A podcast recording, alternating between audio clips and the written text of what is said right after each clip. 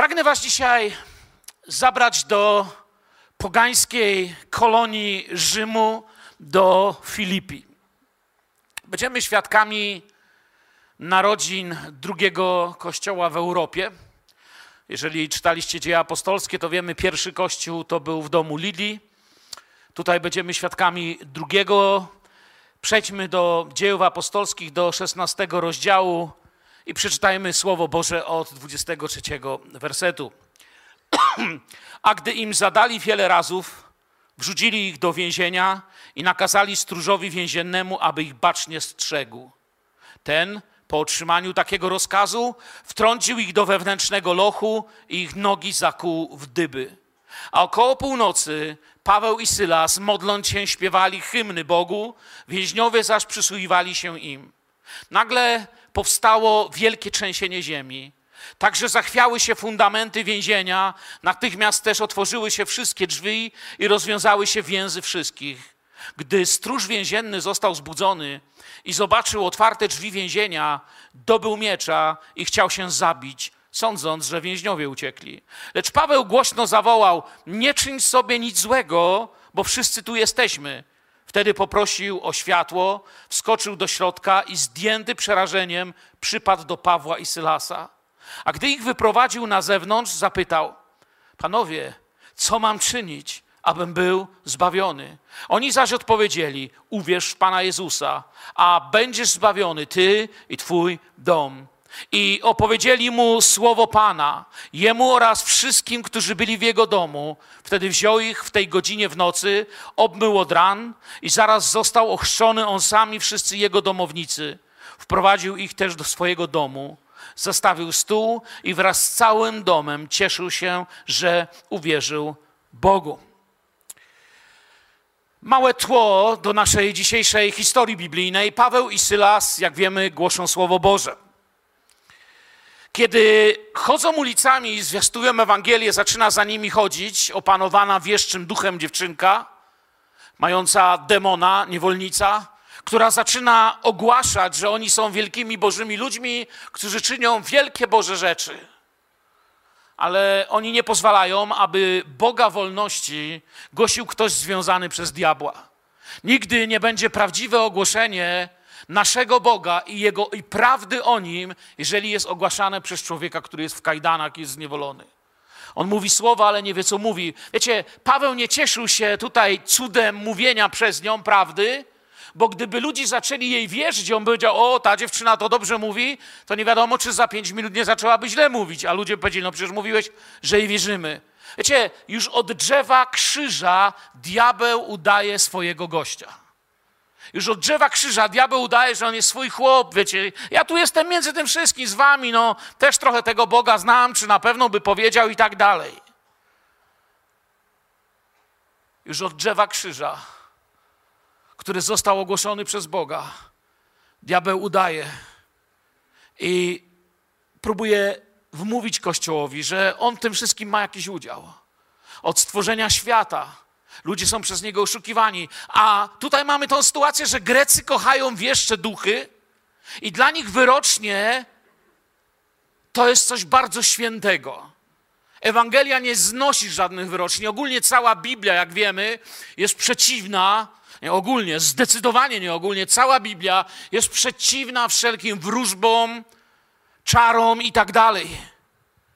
Ewangelia tego nie znosi. Gdyby cieszyło ich jej zachowanie, to zaczęliby głosić, musieliby zacząć głosić zmieszane pogaństwo, coś wiecie, taki, taką mieszankę judaistycznego Boga na zasadzie wilk syty, a owca cała. Ale wilk nie będzie syty w tej historii, a owca nie będzie cała, ale będzie jeszcze doskonalsza, jeszcze piękniejsza, jeszcze wspanialsza. Mały historyczny background, czyli takie tło historyczne. W Delfach była świątynia Apolla Pytyjskiego.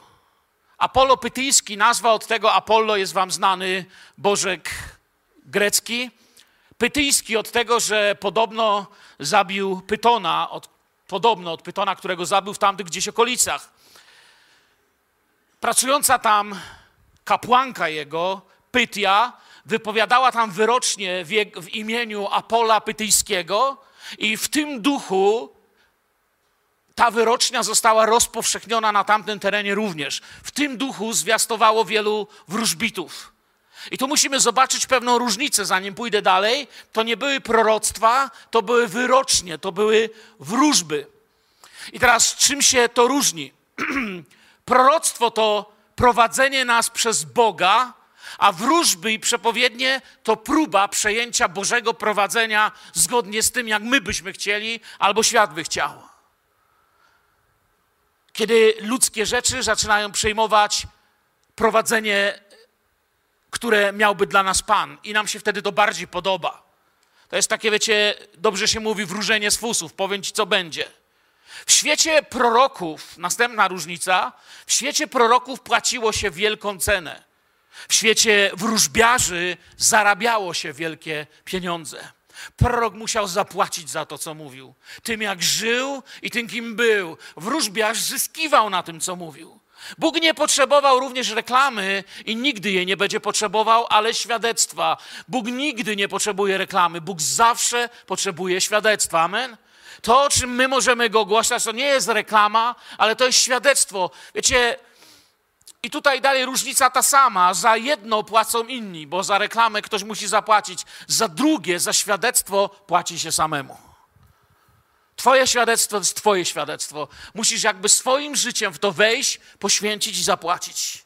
I Bóg nie poszukuje takich partnerów, ale samo to, że dziewczyna zostaje uwolniona, jest pierwszym cudem naszej historii. To już jest jakiś cud, dzieje się cud, ale go nie zauważamy, tego cudu, że Paweł ją uwalnia. Oczywiście, kiedy kolejny raz czytamy uważnie, widzimy to, ale ogólnie za pierwszym razem nam to ucieka, bo idziemy dalej. Tam się dzieją za chwilę jeszcze większe rzeczy. A więc dziewczyna zostaje uwolniona, demon zostaje z niej wygnany przez Pawła. I teraz jest problem, bo właściciele to jest ciekawe, że tam jest napisane właściciele w liczbie mnogiej. Tam nie jest jeden właściciel tej niewolnicy, ale właściciele, a jest to wynikiem tego, że po prostu ta dziewczyna była, wiecie, czymś w rodzaju spółki akcyjnej. Wielu ludzi w nią inwestowało i dbało o nią, ponieważ takie zyski przynosiła.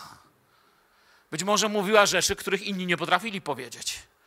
A więc właściciele nie cieszą się z tego, ona jest z tej części duchowego świata, bo również w duchowym zwiastowaniu i w duchowej rzeczywistości tego świata jest takie zwiastowanie, które zwraca ludzkie oczy na zachłanność, na portfer i ludzką chwałę. Ona jest z tej części ludzkiego zwiastowania, a nie z tej duchowej zwiastowania w Chrystusie. Świat nieraz w historii nienawidził właśnie tego, że Kościół jest bezinteresowny że Kościołowi nie musiało się opłacać, Kościół chciał złożyć świadectwo. Tak i amen i kropka. A więc trochę żartując mogę powiedzieć, że zamiast postarać się o bezpieczeństwo, to postarali się tym, co zrobili, o chwilową przepustkę do więzienia.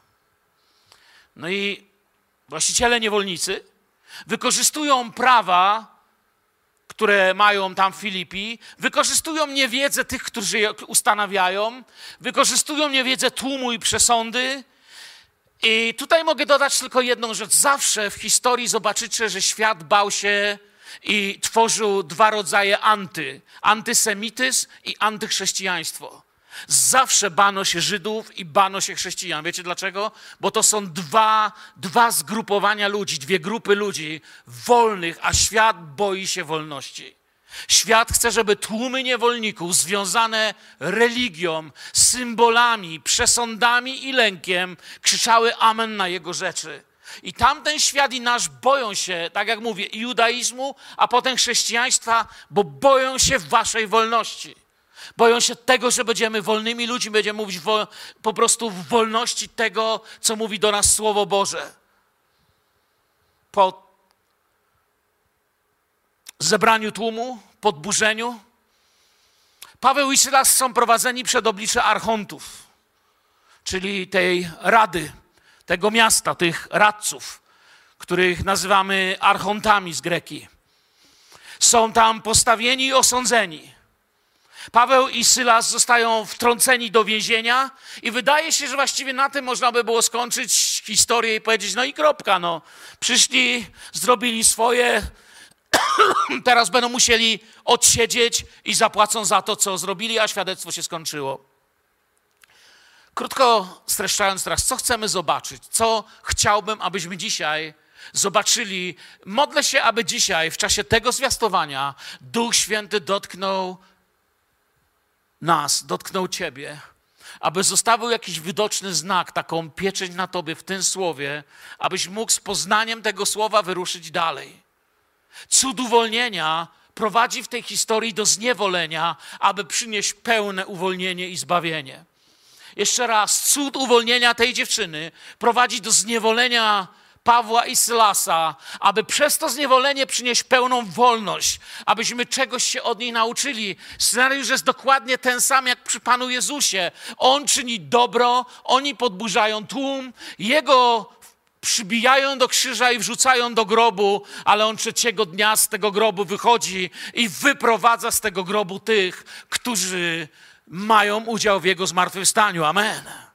I tutaj mamy ten sam scenariusz duchowej bitwy. Paweł i Sylas są w wewnętrznym lochu, to większość z nas wie, że wewnętrzny loch oznacza tą najbardziej szczerzoną celę. Jak gdyby y, Łukasz, dzieląc się z nami słowami dziejów apostolskich, chce powiedzieć: Zobaczcie, dali ich w taką celę dla tych, których najbardziej trzeba pilnować, tą wewnętrzną, żeby nie mieli żadnego kontaktu. I siedzą tam jakby w miejscu Józefa. Siedzą tam jakby w miejscu, jak w typem, jakby byli typem Jezusa w grobie. I dokładnie tak samo jak w wypadku Józefa i Jezusa skończy się nasza historia, co dzisiaj przeczytałem. Oczywiście nie ma chyba kazania z tego fragmentu Słowa Bożego o tym, jak Paweł i Sylas są w więzieniu, że śpiewają, że uwielbiają, też o tym chcemy powiedzieć. I chyba nie ma kazania, w którym i ja również to powiem, którym by kaznodzieja nie powiedział, że zawsze imponowało nam to, że nie narzekali, prawda? Że nie było tego płaczu, musimy sobie zdać sprawę. Nie tylko są zbiczowani, nie tylko są obdarci z szat, zakuci w dyby, ale jest noc, nie dostali wody, nie dostali nic, siedzą jako więźniowie, nad którymi nadużyto prawa, a więc również mają prawo do gniewu, do tego, że nie robią wszyscy tego tak, jak należy. I w tym momencie, w takiej godzinie ciemności, w godzinie nocy, w więzieniu rozlega się uwielbienie. To jest nieszczególny czas na koncert, przyznacie. Czy chcę, byśmy coś zobaczyli dzisiaj? Czy Paweł i Sylas potrzebowali, aby Bóg ich uwolnił z tego więzienia, żeby nie stracić wiary? Czy mówili, Panie, jak nas nie uwolnisz, to chyba nie będziemy Ci wierzyć? To nie byli ludzie w tym miejscu. I ich wiara w tym miejscu była już nienaruszalna. Tego się od nich uczę. Potrzebowali Bożego cudu dla siebie? Nie. Oni byli gotowi tak samo oddać życie, jak być uwolnieni. Ten cud dzieje się dla kogoś innego. I ta historia, którą często nazywamy uwolnienie z więzienia Pawła i Sylasa, moim zdaniem powinna nazywać się historią o narodzeniu się drugiego kościoła drugiego w sensie liczbowym, mam na myśli w Europie. Ciekawe rzeczy powiedział Spurgeon, jeśli chodzi o to uwielbienie w tym więzieniu. Paweł i Syla śpiewają, a Spurgeon skomentował to tak, czytam wam fragment jego kazania. Każdy głupiec może śpiewać w dzień. Dość wygodnie jest śpiewać, gdy w świetle dnia możemy czytać nuty ale zręcznym śpiewakiem jest ten, kto potrafi śpiewać, gdy nie ma promyka światła, przy którym można by czytać. Pieśni w nocy pochodzą tylko od Boga, nie są w mocy ludzi. To jest to, co zwiastował o tym fragmencie Spurgeon. Chcę Was też zachęcić. Pragnij i ucz się prawdziwego uwielbienia.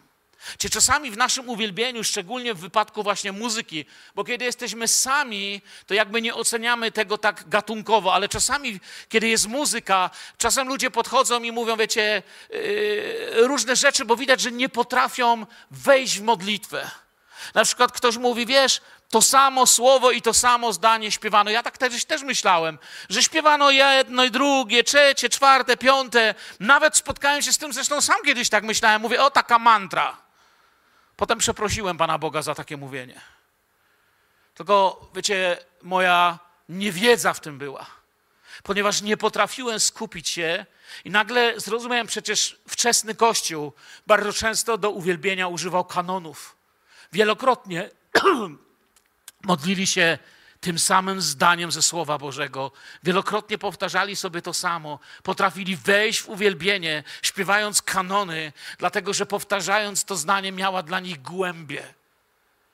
Skupili się na prawdzie wyznawanej przed Bogiem. Ich całe serce nie tylko martwo powtarzało zdanie, ale to zdanie ożywało za każdym swoim dźwiękiem w inny sposób. To jest to, czego się musimy nauczyć. Cię pamiętam, jak zobaczyłem raz pewien tutaj taką różnicę zrozumienia modlitwy, kiedy jeden człowiek do mnie podszedł, bo wiecie, po moim kazaniu pianista zaczął troszeczkę grać i, i, i rzucił się na mnie w korytarzu, że tam plika mu ktoś na, na, na, na tych organach. W tym samym czasie ten, który mi na tych organach tam przygrywał, podszedł do mnie i mówi, pastorze, jak się zaczniesz modlić, chciałbym się zacząć modlić naszymi organami razem z tobą. Widzicie różnicę podejścia? To nie jest moja sprawa oceniać tutaj innych, ale ważne jest, byśmy potrafili wejść w modlitwę, byś nie śpiewał, ale uwielbiał, byś mógł doświadczać Bożego działania, gdy powtarzam słowa, nie powtarzam tekstu piosenki. Ja się modlę, ja rozmyślam, ja myślę i w ten sposób nie nudzi mi się śpiewać tej pieśni nawet każdą niedzielę. Wracam do naszej historii. Bóg wstrząsa więzieniem, otwierają się cele i spadają łańcuchy. I tu się zaczyna to, do czego cały czas zmierzam w dzisiejszym zwiastowaniu. Strażnik, na widok tego, co zobaczył, co się dzieje ze strażnikiem. Kto z Was czytał albo słuchał, to wie, prawda? Wyciąga miecz i postanawia, że się zabije. Zadajmy sobie pytanie, czy strażnik cieszył się cudem, który się wydarzył? Czy strażnik powiedział, ale cuda? Nie. Cud, który się wydarzył w życiu Pawła i Sylasa, prowadzi strażnika najpierw do myśli, a potem do praktyki samobójczej. Widzieliście kiedyś, żeby cud prowadził do samobójstwa? Jak nie widzieliście, to widzicie. Cud, który przeżywają Paweł i Sylas, prowadzi tego człowieka do samobójstwa. Jak teraz wyjść z tego zdania? Co chcemy zobaczyć? Lecz Paweł głośno zawołał: Nie czyń sobie nic złego, bo wszyscy tu jesteśmy. Wtedy poprosił o światło. Wskoczył do środka i zdjęty przerażeniem przypadł do Pawła i Sylasa. I to jest moja myśl. Wtedy poprosił o światło. Żeby świat się cieszył z naszych cudów, potrzebuje naszego świadectwa, naszej obecności, wierności i odwagi. Jeżeli Kościół tylko będzie biegał koło swojego ogona w kółko, ciesząc się jedynie własnymi cudami, wtedy świat z tego nic nie ma, on się jeszcze bardziej boi. I ma nas za wariatów. Wtedy poprosił o światło. Dostanie je, dostanie nawet więcej niż chce i tu jest nasza lekcja dla Kościoła. Musimy się w pokorze tego nauczyć. Zaświeciło mu światło w ciemności. Musiał dostać światło i zobaczył, patrzy, wszyscy są. Nikt nie uciekł, nikt nie biega za swoim. Oczywiście, wolność Pawła i Sylasa jest wielkim cudem. Mogliby wyjść i wrócić do swoich, powiedzieć: Słuchajcie, spadły nam kajdany, Więzienie się zatrzęsło, bramy się otwarły, wyszliśmy i oto jesteśmy. Ale pomyślmy, co by się stało, gdyby poszli sobie wolni gdzieś dalej. Opadłby pył po trzęsieniu ziemi, a stróż leżałby przebity mieczem. Dzieci zostałyby sierotami, półsierotami, a wkrótce sierotami w tamtej rzeczywistości. Żona zostałaby wdową, prawdopodobnie dałaby sobie rady. Po wszystkim mielibyśmy samobójcę, wdowę i sierotę. To byłby cały owoc cudu. I dokładnie takimi owocami są owoce cudów, które przyjmujemy egoistycznie. Jeżeli chcemy egoistycznie cudu tylko dla siebie, Boże, bo ja, ja, ja, ja, to nasze cuda niosą tylko śmierć. To, co Bóg czyni, to ma być zawsze na Jego chwałę, nie nam, Panie, ale Twojemu imieniu. I właśnie to jest prawdziwym fragmentem tego, tego słowa, tej lekcji, którą tutaj mamy. Cud uwolnienia Pawła i Sylasa wydaje się być najważniejszy, ale wcale w tej historii najważniejszy nie jest. Jest środkiem do celu większego i ważnego dla Boga.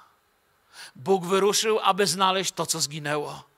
Bóg jest Bogiem, który wyruszył, aby znaleźć grzesznika. Bóg jest Bogiem, który znalazł Ciebie i mnie i nie znudzi mi się to powtarzać. I zawsze Mu będę wdzięczny za to, że mnie znalazł.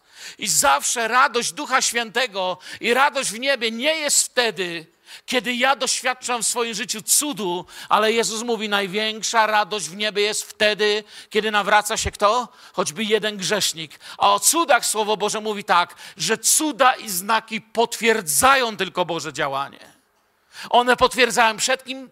Budują naszą wiarę i wiarę tego świata. Cuda nie są po to, żebyśmy mieli świetną zabawę w niedzielę. Bóg nie jest Bogiem sztuczek. Bóg jest Bogiem miłości, Ewangelii i łaski, tej dobrej nowiny dla grzesznika. Bo po prostu nie chodzi o to, że mam mój cud i mogę iść sobie do domu. Jeżeli myślę w ten sposób, to nie myślę o cudzie, który pragnie Bóg wkładać w nasze życie. To nie jest cel istnienia Kościoła, żebym dostał to, co mi się chce i mógł sobie z tym pójść do domu zadowolony. Ponieważ kiedy z nich spadają kajdany, Paweł, Sylas spoglądają na otwarte dyby. Więźniowie wyglądają z cel. Ale strażnik, strażnik jest ciągle w kajdanach, tylko że niewidzialnych. Pozostaje ciągle w kajdanach strachu, lęku, rzymskiego tego buta dyscypliny wojskowej, która nad nim wisi. I najważniejsze zdanie, jakie chcę powiedzieć dzisiaj, myślę, że z tego zdania wypływają dziś wszystkie moje myśli. Nie możemy światu zabrać jego więzień, nie ogłaszając mu wolności, którą ma dla niego Bóg. Usłyszeliście mnie? Jak mnie usłyszeliście, to powinno do nas dotrzeć. Nie możesz światu zabrać jego bałwanów, jego związań, jego kajdan, jeżeli nie ogłosisz mu wolności, którą ma dla niego Bóg. Czyli nie będziesz miał siły podzielić się świadectwem. Powiem to praktycznie. Spotkałem ludzi, którzy właśnie tak postępują, zabierają światu to, czego ten świat się trzyma, niczego w zamian mu nie dając. Jak to wygląda w praktyce? Nawraca się człowiek. Znałem takiego człowieka, co prawda to nie było w Bielsku, ale być może też takiego znaliście albo coś w tym stylu. Gość się nawrócił, wrócił do domu i wiecie, co żonie zrobił? Zabrał żonie papierosy i pościągał wszystkie święte obrazy ze ścian i wyrzucił do śmietnika. Zabronił żonie palić i zabronił się modlić do obrazu. Kiedy go napomniałem, powiedział, że jestem za bałwochwalstwem. Ja mówię, chcesz swojej żonie zabrać jedyne, co ma, to jest jej rozrywka, to jest jej grzech. Pewnie, że to jest grzech, ale to jest to, co ma, a w zamian dajesz jej tylko swój egoizm zamiast swoją miłość. Nic jej w zamian. Nie powiedziałeś jej świadectwa. Nie powiedziałeś, że cię Jezus zwolnił z grzechów.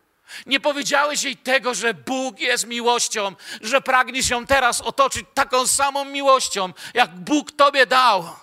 Tylko przyszedłeś do domu jak inkwizytor, zabierasz jej obrazki i papierosy. A co ta kobieta innego ma w życiu przy tobie? Się pogniewał na mnie. Słyszycie, co mówię? Nie da się zabrać, nic nie dając. Dlaczego świat miałby oddać to, co ma, skoro my mu nie mamy co dodania?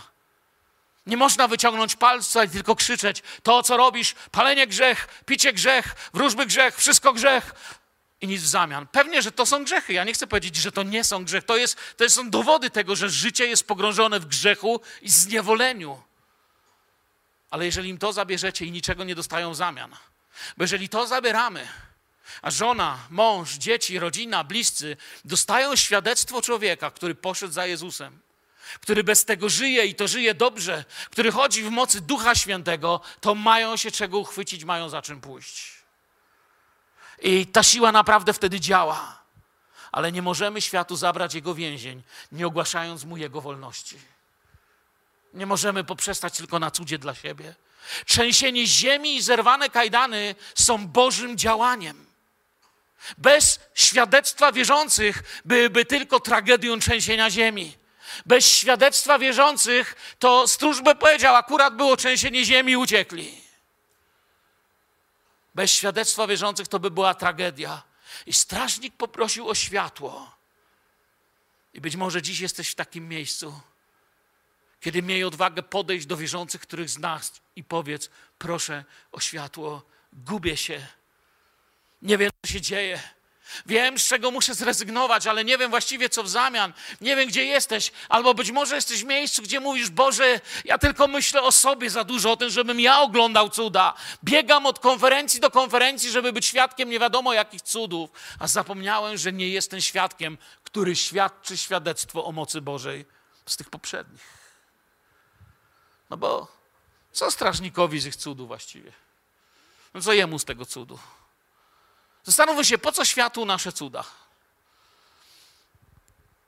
Mielone i konserwowane we własnym gronie od lat. W tej samej grupce im mniejsza, tym bardziej czuje się, że jest wspaniałym kościołem. No bo jak nas będzie 200, no to jest 200 możliwości, że ktoś coś narozrabia. To lepiej, żeby nas było pięć, bo wtedy tylko pięć możliwości, że ktoś coś narozrabia, nie? W ten sposób nie da się myśleć. Co strażnikowi z ich cudu? Co światu z naszych cudów? Gdy będziemy skupieni tylko na fajerwerkach w naszym życiu, gdy zapomnimy, że siłą jest nasza modlitwa, nasze zwiastowanie o tym, że Bóg może, że On jest mocen, że On to uczynił w moim życiu. Niosąc to w sobie, wiecie, ja często, kiedy ktoś przychodzi do mnie, mówi, potrzebuję modlitwy, jestem chory. Ja nie zaczynam od tego, że Bóg cię może uzdrowić, ale od tego, ja też byłem chory. Kiedy człowiek ci mówi, nie mogę rzucić nałogu, ja też miałem nałogi. Ja też cierpiałem na to i tamto, ale On mnie uwolnił. Zobacz, oto jestem. Dlatego ci, którzy swoją wolnością manifestują Jezusa, którzy nie biorą sobie chwały, ale ogłaszają Jego, są świadectwem, które prowadzi do nawrócenia ten świat. Strażnik wie Jego, Jego los, przepraszam, strażnik wie jedno, Jego los będzie taki, jak prawo rzymskie. A co tutaj prawo rzymskie mówi nam o tym, co się wydarzyło? Prawo rzymskie mówi, że jeżeli żołnierz czy strażnik więzienny na warcie nie dopilnuje więźniów, wykonuje się na nim wyrok za najgorszego kryminalistę, który mu uciekł. A ja sobie wyobrażam, jakie tam towarzycho musiało być. Więc on wiedział, że to jest koniec. Że otrzyma karę za więźniów, których stracił, i otrzyma karę najgorszą, jaka tam była. Strażnik nie był wstrząśnięty ich cudem, był przerażony własną tragedią. Nie obchodziło go moc Boża w ich życiu, obchodziło go jego problem, jego rodzina i jego przyszłość, która zaczęła się sypać. I póki co prowadzi go to do samobójstwa, a nie do chwały. Jego wieczność dozna zmiany, ale on musi doświadczyć cudu Kościoła, cudu spotkania z dobrą nowiną. Zobaczy ludzi, których nie obchodzi tylko własny cud i własna wolność. Zobaczy ludzi, którzy nie są zadowoleni tylko tym, że ja mam, mogę iść. Do dziś pamiętam nabożeństwo sprzed wielu, wielu lat. Nabożeństwo, które zostało w mojej pamięci, bo raz myślałem, że przesadziłem, innym razem, że nie, ale miałem takie nabożeństwo, to było wiele lat temu gdzie dotknął mnie taki mocny gniew na ludzi. Może nawet, właściwie nie może, tylko przepraszałem Pana Boga, że, że, że coś, coś mnie rozgniewało, ale powiem Wam, co to było. Wyszła do przodu osoba chora na nieuleczalną chorobę. Rozpakała się przed kościołem i poprosiła o modlitwę. Do niej dołączyła druga i parę osób wyszło Przytuliłem jedną z tych osób, bracia zaczęli się modlić i kiedy się modlimy, zobaczyłem jak, wiecie, prawie cały tył kościoła, to nie było tu, cały tył kościoła po prostu wstali i zaczęli wychodzić. To już nie jest ich sprawa, nie? Przecież nabożeństwo się skończyło. I przerwałem i zatrzymałem ich. Powiedziałem im pewnego dnia przyjdziecie z płaczem tu na środek, ale nikogo nie będzie obchodzić to, że giniecie. Ponieważ interesuje was tylko talerz zupy w niedzielny poranek. Nie obchodzi was to, że te osoby tutaj, dla nich wszystko dziś umiera. Wiecie, w jakiś dziwny sposób wszyscy się zatrzymali. Nie wiem, czy naprawdę byli w stanie się po tym pomodlić. Ja miałem problem się po tym modlić. Czułem, że może nie zrobiłem tak, jak należy, ale coś się we mnie stało, gdzieś jakiś rodzaj, nawet w tej niedojrzałości, może jak to zrobiłem, tego, że przecież nie może być tak, że nas nie obchodzi bliźni, który ginie. Dobrze mówię, czy nie? Wiecie, o co mi chodzi, nie? Nie usprawiedliwiam siebie może za twarde słowa, ale strażnik zobaczył ludzi, których nie obchodzi tylko własna wolność, tylko to, że ja, no ja mam fajny czas. Nie zobaczył ludzi, których interesuje zemsta.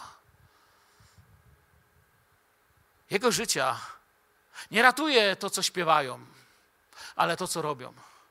Bielsko-Biała nie zmieni się przez to, co śpiewamy, ale przez to, co robimy w tym mieście. Bielsko-Biała będzie lepsze, jak będziesz lepiej jeździł, lepiej mówił, lepiej pracował, lepiej żył. Jak będziesz lepiej świadczył. Bielska Białej nie zmienia to, co śpiewamy. Bielska Białą zmienia to, co mówimy. Amen, Kościele? To, co mówimy jako świadectwo Bożego działania w naszym życiu. Jego życie ratuje to, co robią. Gdyby tylko powiedzieli, to cud i pobiegliby dalej, on by dalej został z tym wszystkim tak, jak był. Dla niego byłyby to słowa oznaczające koniec. Gdyby światu zabrać wszystkie więzienia, wyobraź sobie, że masz taką moc.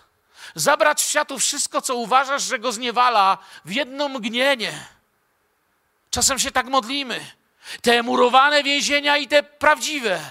Panie, niech zniknie narkomania, alkohol, wszelkie używki. Amen i znikają. Ilość samobójstw by tylko wzrosła, nie zmalała. Dlatego, że wielu ludzi nie miałoby już czym zalać mózgu i pustej duszy.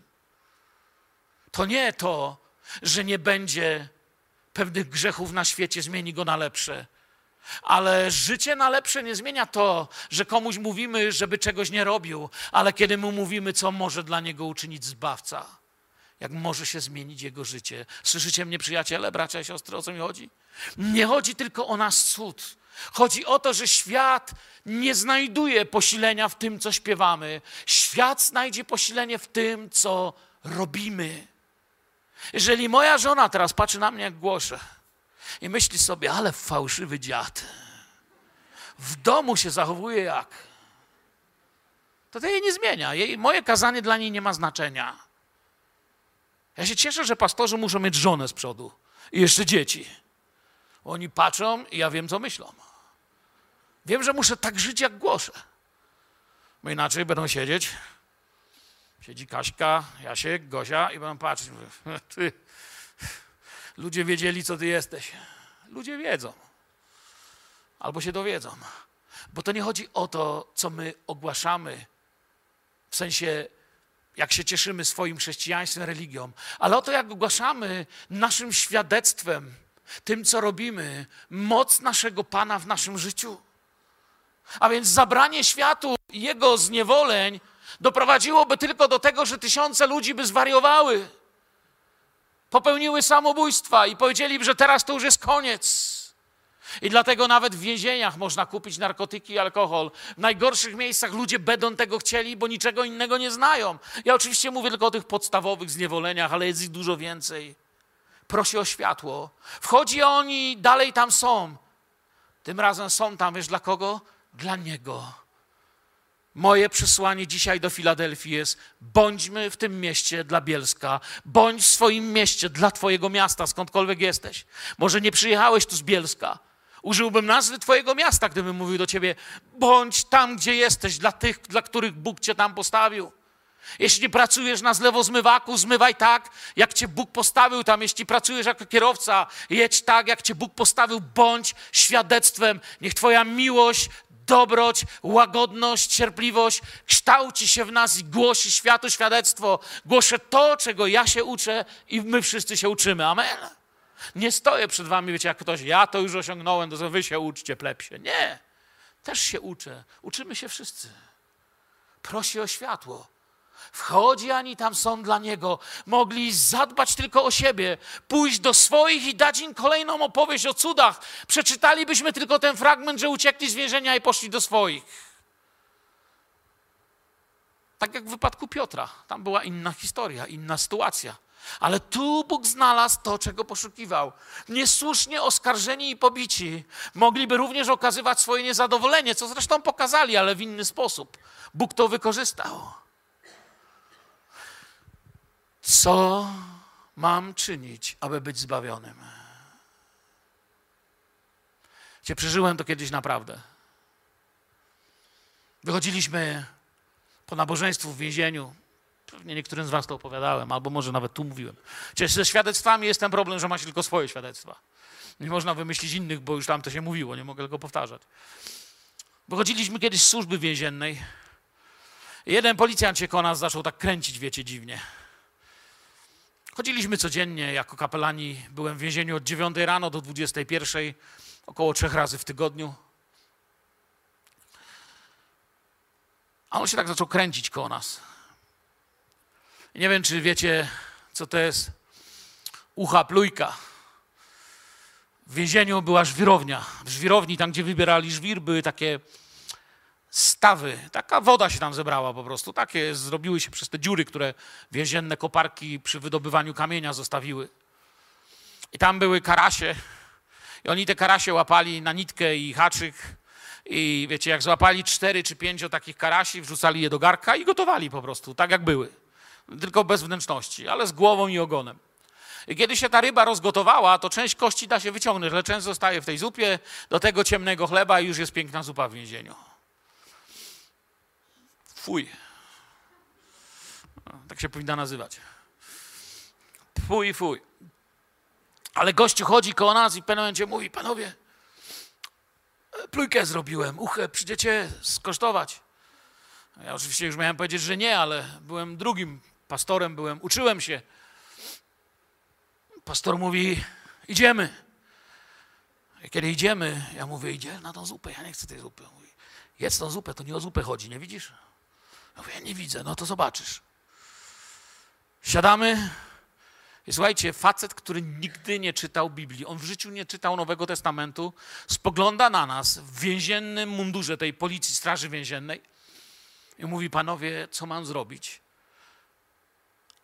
abym nie poszedł do piekła. Czyli krótko mówi, co mam zrobić, żeby być zbawionym. Tą zupę dał nam, wiecie, pluliśmy tymi ościami tylko po to, żeby móc się z Nim pomodlić. I kiedy skończyliśmy, On wstał i poprosił o modlitwę i przyjął Pana Jezusa jako swojego Zbawiciela i Króla. Dlatego, że zobaczył, co się dzieje w Kościele i powiedział nam, że więźniowie, z którymi miał największe problemy, zachowują się zupełnie inaczej. On mówi: Ja wiem, że my się na co dzień z nich śmiejemy i nazywamy ich świętoszki, ale prawda jest taka, że żadna siła, żadne baty, ani cele karne i tak dalej nie mogły zrobić tego, co wyście zrobili. Myśmy powiedzieli: To nie my, to nie nasz cud. I dokładnie takie wołanie ma dzisiejszy świat, kiedy widzi Boże działanie. Wiecie, Pomyślcie, co się tu zacznie dziać, kiedy Pan nas zabierze. Kiedy braknie kościoła, na tym świecie wybuchnie panika taka, że wielu będą, będzie chciało popełnić samobójstwo. Nasze cuda nie są tylko dla nas. Nasze cuda są po to, aby zwiastować potęgę Boga. A więc, kiedy wychodzisz tutaj na modlitwę i prosisz, pomóżcie się bracia, siostry o mnie, ponieważ potrzebuję to czy to, to mam prośbę, niech nie będzie tak, że są dwa dziękczynienia i piętnaście próśb, ale stańmy się kościołem, gdzie jest piętnaście próśb i szesnaście dziękczynień. Co wy na to? Amen. Nie zapominaj o tym.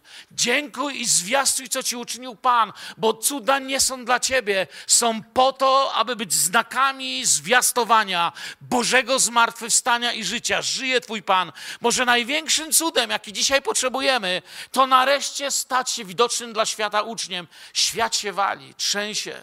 Nasza wolność w tej drodze do Pana jest pewna, ale ludzie mają depresję, strach, przerażenie. Coraz częściej pytają, jak myślisz, będzie wojna, czy nie będzie wojny? Ja nie wiem, czy będzie wojna. Za dużo historii czytam, żeby się odważyć powiedzieć, że nie będzie. Bo przed każdą wojną ludzie pytali, czy będzie wojna, ale pytali też wtedy, kiedy wojen nie było. Nie wiem, co będzie, nie wiem, co będzie za rok. Nie wiem, czy zawsze będzie tak ciepło jak dziś, czy zawsze będzie światło tak jak dziś i czy zawsze będzie tak radośnie. Dzisiaj jest, ale dziękuję Bogu, że nawet gdyby na świecie tak nie było, to w moim sercu radośnie jak wiosna jest mój Pan. Amen? Pamiętacie tą pieśń starą? Że w moim sercu żyje mój Jezus, że mogę się nim cieszyć Psalmista w psalmie 115, opowiadając o Bożej chwale, mówi takie słowa: Nie nas, Panie, nie nas, ale swoje imię otocz chwałą. ze względu na Twoją łaskę, ze względu na Twoją wierność. Dlaczego mają mówić narody, gdzie jest ich Bóg? Nasz Bóg jest w niebie i czyni to, czego pragnie. Nie nam, Panie, chwała. To nie dla nas się dzieje, ale dlaczego narody miałyby mówić, gdzie jest nasz Bóg? I strażnik naprawdę się nawraca.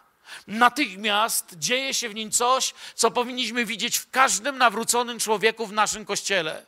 Jeśli naprawdę się nawracasz, to przestajesz być człowiekiem roszczeniowym, a stajesz się sługą. Strażnik natychmiast zaczyna służyć tam, gdzie jeszcze wczoraj szkodził. Wiecie, co on robi? Zaczyna myć ich rany i opatrywać. Przecież ma udział w tych ranach, tacy jak on. Tacy jak on ich zbili, tacy jak on ich otarli kajdanami i dybami. Tacy jak on zrobili im krzywdę, tacy jak on się nawracają. I pierwszym znakiem nawrócenia w życiu człowieka nie jest to, że bliźniemu wyrzuca obrazy, zabrania palić i pić wódkę, bo bliźni nie wie o Jezusie. Pierwszym znakiem jest to, że opatruje rany, które uczynił innym, że przeprasza tych, których zranił, że stara się naprawić to, gdzie przez niego płakano, gdzie przez niego było cierpienie, gdzie przez niego przychodził strach i rozpacz. Jak jeden z moich przyjaciół, który już nie żyje, opowiadał, jak jego tata wrócił do domu. Nikt nie wierzył. Siadł w kuchni. Człowiek, którego cała wieś uznała za przegranego na zawsze. Mówi, Mirek, nigdy nie zapomnę, jak tata powiedział dzieci. Zawołał mamę, cała rodzina z drżeniem przyszła. Bo zawsze przychodził i bił, i gonił. Musieli spać u sąsiadów. Często budzili się w szopie u sąsiada, bo trzeba było uciekać z domu. Tym razem tata nie przyszedł wieczorem. Przyszedł trzeźwy przyszedł po południu. Wziął dzieci na jedno kolano, na drugie. Poprosił żonę, żeby usiadła, spojrzał w oczy i powiedział: Już nigdy nie przyjdę do domu pijany. Dziś przyjąłem Jezusa jako mojego Pana. I nigdy już do domu pijany nie przyszedł. Mój przyjaciel zmarł w późnej starości, ale powiedział mi nasz tata. Ledwie umiał czytać i pisać ale już nigdy nie przyszedł do domu pijany. Jezus zmienił jego życie, a zmiana życia naszego taty zmieniła mamę i nas wszystkich. Poszliśmy za tym Jezusem, za którym poszedł tata, bo był prawdziwy. Strażnik ma teraz innego pana. Obmywa rany, które sam uczynił. Pokazuje prawdziwe znaki pokuty, chęć służby i zadośćuczynienia. Bo wiecie, co strażnik wie? To, co wam dziś zwiastuje, że ten cud nie był dla niego. Ten cud jest dla innych żeby ludzie widzieli i chwalili Ojca, który jest w niebie. Ten strażnik również działa na tej samej zasadzie. Widzicie w nim tą samą logikę? Nie cieszy się tylko swoim cudem, ale obmywa rany tych, których ranił. Może to sposób na Twój początek służby. Może myśleć, gdzie się mam zgłosić do służby. Mirek, często mówisz, zgłoś się do służby. Może początkiem Twojej służby jest pójść do tego domu, gdzie nadal ropieje rana przez Ciebie zadana gdzie nadal ktoś nawet nie wie, że poznałeś Pana. To nic, że cię znieważy. To nie ma znaczenia. To będzie siła większa niż bomba atomowa w jego życiu. Człowiek może cię znieważyć i wyrzucić za świadectwo, ale już na zawsze w nim pozostanie, kiedy powiesz: Żyje we mnie Jezus, przepraszam. Po prostu przepraszam. To lepsze niż walka na wersety, która jest raczej znakiem starej pychy, chcącej służyć po świeckiemu nowemu Panu. Z braku możliwości zapytania Jezusa, czy nie ściągnąć ognia na Samarię, bijemy bliźnich wersetami, bo się nawróciliśmy. Zamiast zabić zło na świecie miłością. Nie tak ma być. To jest to, co chciałem Wam powiedzieć. Bóg nas kształtuje i prowadzi. Dziękuję Mu za to. Pamiętaj, cuda nie są dla Ciebie, Bóg ma je dla Ciebie, ale po to, by ogłaszać Jego chwałę, nie nam, ale Twemu imieniu. Po to są Boże cuda. Amen. Myślę, że to wszystko. Wkrótce w środy będę chciał do Was powiedzieć, jak Bóg przygotowywał Mojżesza. Chciałbym, byście byli ze mną na tych nauczaniach środowych. Nie opuszczajcie ich, jeśli jesteście w domu, nie jesteście akurat w pracy. Nie zostawajcie w te jesienne wieczory w domu. Przyjdźcie tu do nas. Bo będę chciał Wam opowiedzieć o czterech, o trzech czterdziestoletnich lekcjach Mojżesza. O lekcji w domu Faraona, o lekcji pasterza i o lekcji tego, który prowadził naród. Trzech lekcjach, które duchowo przekładają się i na nasze życie. Ale przyjemnie do Was głosić. Mogę jeszcze jedno kazanie powiedzieć? Chwała Jezusowi. Pomyśl, cuda nie są dla Ciebie. Ogłoś dziś, Panie, chcę przyjąć wszystko, co masz dla mnie, żeby ogłaszać Twoje imię. Amen. Stańmy, uwielbijmy naszego Pana.